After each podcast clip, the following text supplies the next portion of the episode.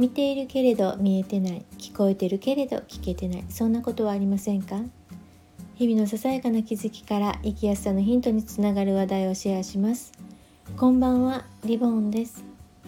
今日は2ヶ月後の私に残すことを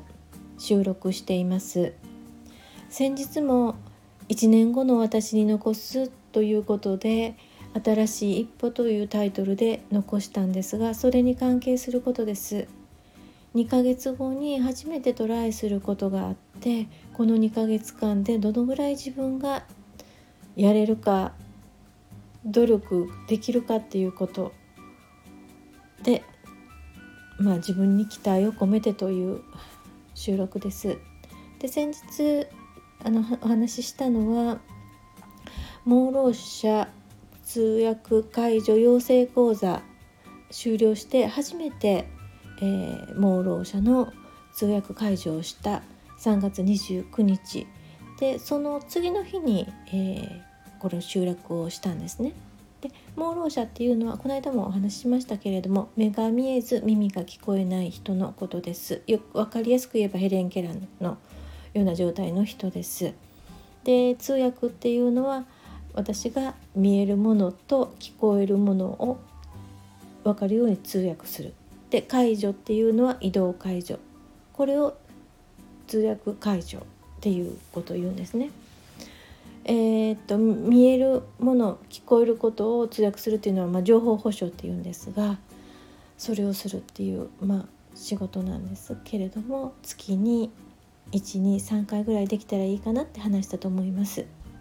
で先日全盲ろうの方の通訳解除した時はもともと耳が聞こえなくて後で目が見えなくなった人なので主なコミュニケーション手段は手話触手話見えないので触ってする手話で、えー、しましたで私が今度トライできるかなと思うのは、うん、指点字です。えーとこれはもともと目が見えず主なコミュニケーション手段が点字だった人その人が耳も聞こえなくなったので、えー、指点字あ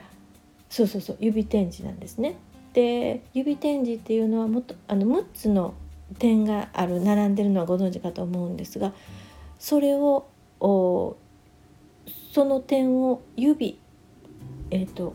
人差し指中指薬指両手のねでこの6本の指にあの点字を打っていくっていうのが指点字なんですね。で私はもともと11年前にこの盲ろう者の方の本を読んで衝撃を受けて通訳解除になり者になりたいなと思って11年が経ってしまったというお話をしたんですがもともとこの指点字っていうのに憧れていました。この指点字で意思疎通をするっていうの。でも私は先に手話を学び始めました4年前に。で今回通訳養成講座で指点字を学ぶことになったんですがこの指点字この6つの点で50音とアルファベットと数字まあ、全てをこの6つでするんですね。これが思いのほか難しい。あの頭で分かってても全然指が動かないんですね。で、えー、サムネイルに出てる写真は男性の手のフィギュアです。それを買ってそこで練習をしていたんですね去年から。でも1日に5分10分ぐらいですねあの絵本を見て。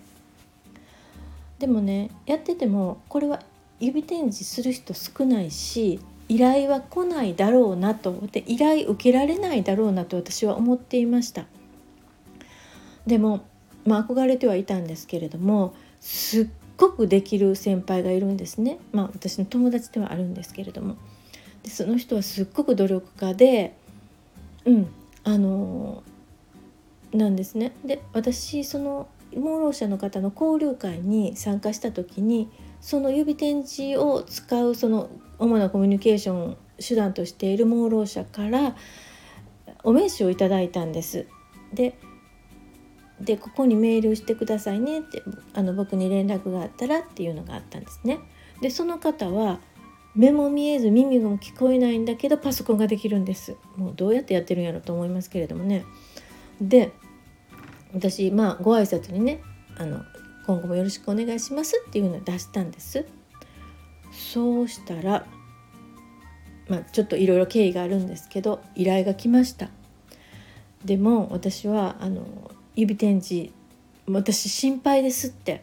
全然できませんと。でまあ初めはゆっくりでいいですってこれからあと2ヶ月後なので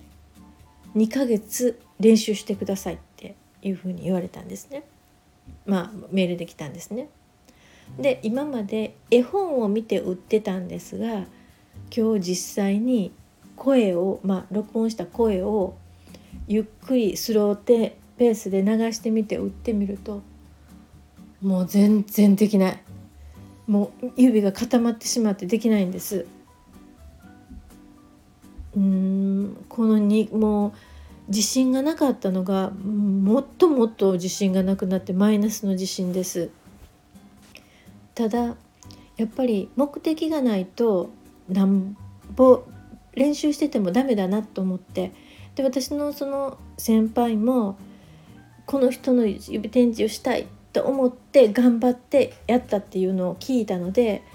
あの私も受けようと思って逃げたくないなと思って受けましたただ後でその先輩に、電話昨日電話したしたんですねで私は1年間練習して満を持してやったのよって聞いて「うっそ1年間も練習したの?」って私聞き間違えてたと思ってえらいことをしてしまったなとでも今からねもう逃げたくないし断りたくないしできるなら向こうからねやっぱりやめとくわって断ってほしいなと思うぐらいなんですがでもこの 2, 2ヶ月間ベストを尽くせたらなと思います。2ヶ月後このこの依頼がなくなってるか依頼がそのままで私は何とかやってるか2ヶ月後の私今私全然自信ないんだけれども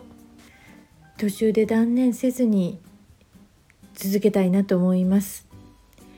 ここまで聞いてくださってた方お付き合いありがとうございました。ではまた。